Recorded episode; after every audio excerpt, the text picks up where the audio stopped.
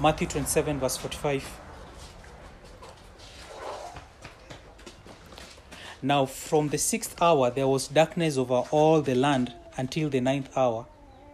And about the ninth hour, Jesus cried out with a loud voice, saying, Eli, Eli, lema sabachthani. That is, My God, my God, why have you forsaken me? And some of the bystanders hearing it said, This man is calling Elijah. And one of them at once ran and took a sponge, filled it with sour wine, and put it on a reed, and gave it to him to drink. But the other said, Wait, let us see whether Elijah will come to save him.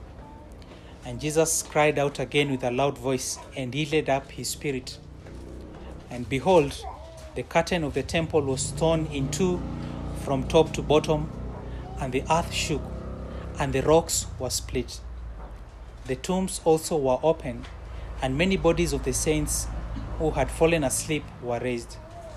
And coming out of the tombs after his resurrection, they went into the holy city and appeared to many. When the centurion and those who were with him, keeping watch over Jesus, saw the earthquake and what took place, they were filled with awe and said, Truly, this was the Son of God. There were also many women there looking on from a distance who had followed Jesus from Galilee, ministering to him, among whom were Mary Magdalene and Mary, the mother of James and Joseph, and the mother of the sons of Zebedee. We're told in the Gospels that it was the Roman soldiers who took part in the arrest and torture of Jesus Christ. And here we encounter a centurion. A centurion was a Roman soldier in charge of an army of 100 men.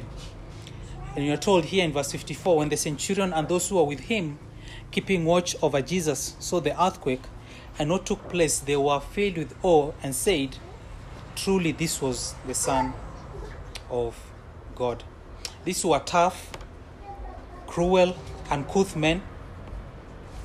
And on that day, in the middle of the cross, between two, uh, three crosses, they thought they were crucifying a criminal. They saw Jesus Christ just as another man. They did not care much. They did not think that they were nailing on the cross the Son of God. Did they really care that Jesus had healed the sick? He had cast out demons? That Jesus Christ had made lepers walk? He had raised the dead. He had, he had raised the dead to life. Did they really care that he was an innocent man? No. These people um, had a job to do, and they were going to carry it out to the full. Did they really care that on that cross they were shedding the blood from Emmanuel's veins? That sinners who will be plunged between that flood will be cleansed of all their sin? Did they really care that the one in the middle was God manifest in the flesh? Well, they did not, they did not care. Heaven cared. And there was something that happened here that um, really shook them. We are told that when Jesus cried out with a loud voice and yielded up his spirit, the curtain of the temple was torn in two from top to bottom, and the earth shook and the rocks were split. We're told that the tombs were opened. And after this, there was resurrection of the dead. And they went into the city and appeared to many.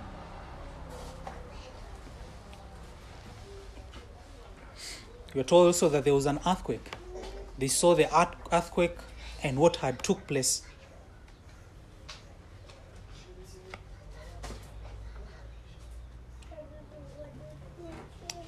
These were men who were strong, very courageous, very confident. These were men hardened for war. But on this war at Golgotha, against the God of heaven, they were shook. They were terrified. Because this was a war like no other war before. And just like many men today, who battle against God, who battle against the Holy Spirit. They refuse the striving of the Holy Spirit. They turn a deaf ear to His word. They want nothing to do with the Lord Jesus Christ. They will not have Christ rule over them. This was a man, we are told in Matthew 25, verse 37, that when they crucified Christ, they divided up his garments among themselves, casting lots. In verse 36, they were told that they sat down and watched him over there. The nail on the, Jesus Christ on the cross, watched him as they sat.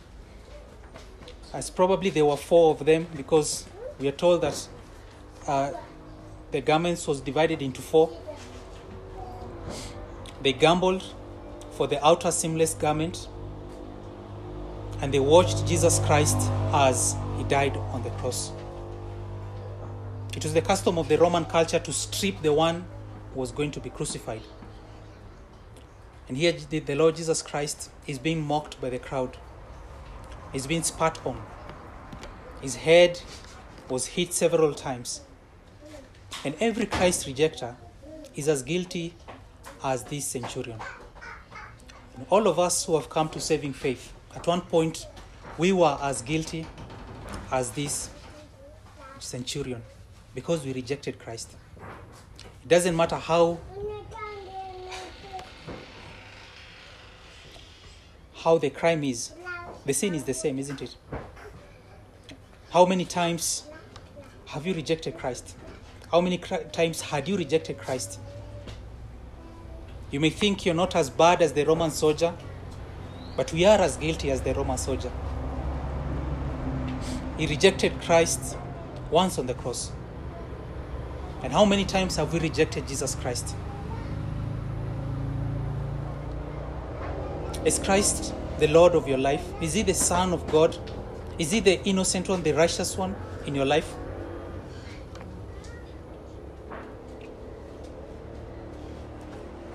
It could be possible that these events made these people to believe that this was the Son of God. It could be possible that the way they saw Jesus Christ submitting to the suffering um, under the hands of sinful men, that when he was reviled, he did, he did not revile back. That when Jesus Christ um, was on the cross, he was praying for them. That Father, forgive them, for they do not know what they are doing. It, it is possible that these people were moved with the attitude of Jesus Christ. And we see here that they profess Jesus Christ as the Son of God. They come to realize that the person they have crucified on the cross was an innocent man. This was no common criminal. This was the Son of God. And today, many people they drive the nails through the hands and feet of Jesus Christ. They hit that hammer against our Savior because they continue to reject Jesus Christ. Some come to a realization of the terrible sin they have done, and some, and some come to saving knowledge of Jesus Christ. And we thank God that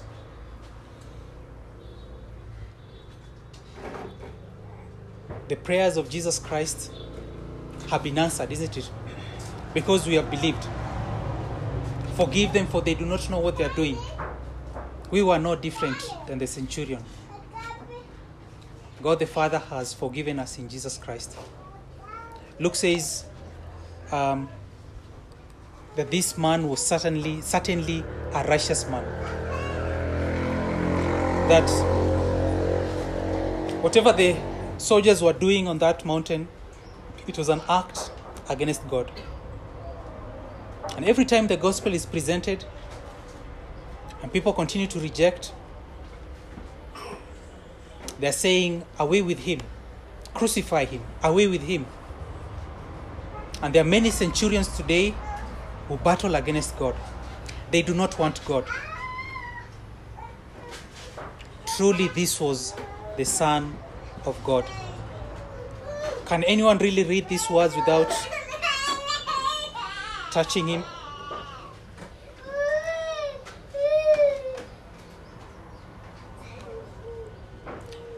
Can you really say this was an innocent man? This was the Son of God without these words touching us? That he was innocent, he was righteous, he was perfect. He was on the cross not for his sins, but for the sins of others. And all of us who have been bought by his precious blood this afternoon have been invited to celebrate his death.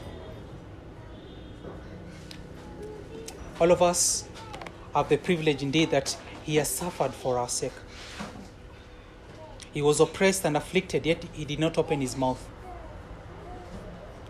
We also told there that there was an earthquake. They saw the earthquake and what took place. This earthquake did not only shake the earth, but it also shook the centurions and all those who were with them.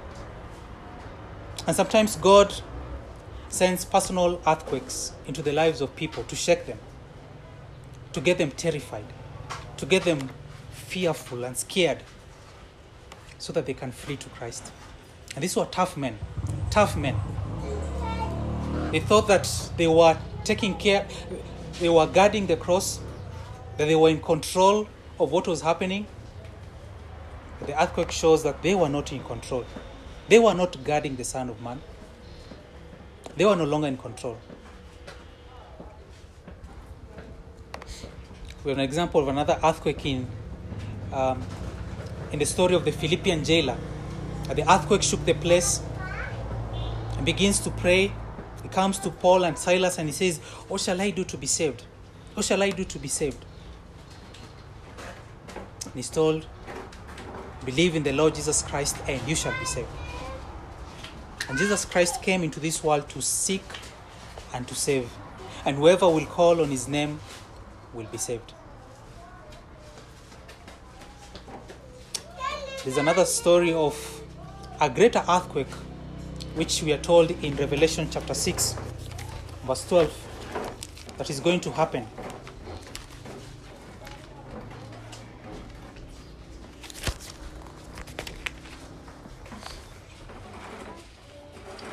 When he opened the sixth seal, I looked and behold, there was a great earthquake, and the sun became black as sackcloth, the full moon became like blood, and the stars of the sky fell to the earth as the fig tree sheds its winter fruit when shaken by a gale. The sky vanished like a scroll that is being rolled up, and every mountain and island was removed from its place. Then the kings of the earth and the great ones, and the generals, and the rich, and the powerful, and everyone, slave and free, hid themselves in the caves and among the rocks of the mountains, calling to the mountains and rocks, Fall on us and hide us from the face of him who is seated on the throne, and from the wrath of the Lamb. For the great day of their wrath has come, and who can stand?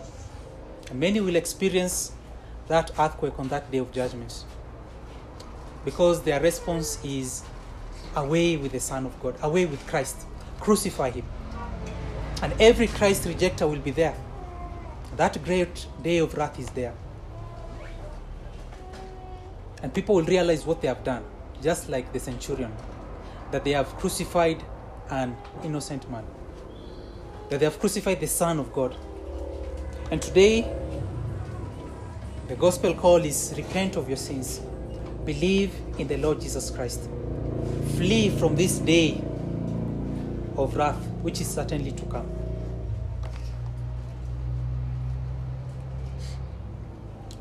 Judas says, I have betrayed the innocent one. And truly, this was a righteous man. All that people have done against God and His Son will be revealed. Every Christ rejecter will be as guilty as the centurion. And every time we reject Jesus Christ, we have a nail and a hammer. We fail to realize that He is going to be our judge, that He is God, that He is our Savior, and every knee shall bow to Him. And indeed, those who have repented and believe in the Lord Jesus Christ, He has washed away all our sins. Indeed, what can wash away my sins? Nothing but the blood of Jesus. What can make me whole again? Nothing but the blood of Jesus. And this evening we look to the righteous one. We look to the one who has died on the cross in our stead. And we indeed find our salvation. Let us pray. Lord, we thank you for Christ Jesus, who has bore our sins on the cross, suffered in our place, cleansed us, Lord, cleansed us from all our unrighteousness. Thank you that it's only His blood that can make us whole again. It's only His blood that can wash us from all uncleanness. As we approach your table, Lord, help us to come with soberness, to come with caution as well as with joy, knowing indeed that a great price has been paid on our behalf, but also realize that you're a holy God, that you command us to partake in this feast in a manner that is worthy. We pray in Jesus' name. Amen.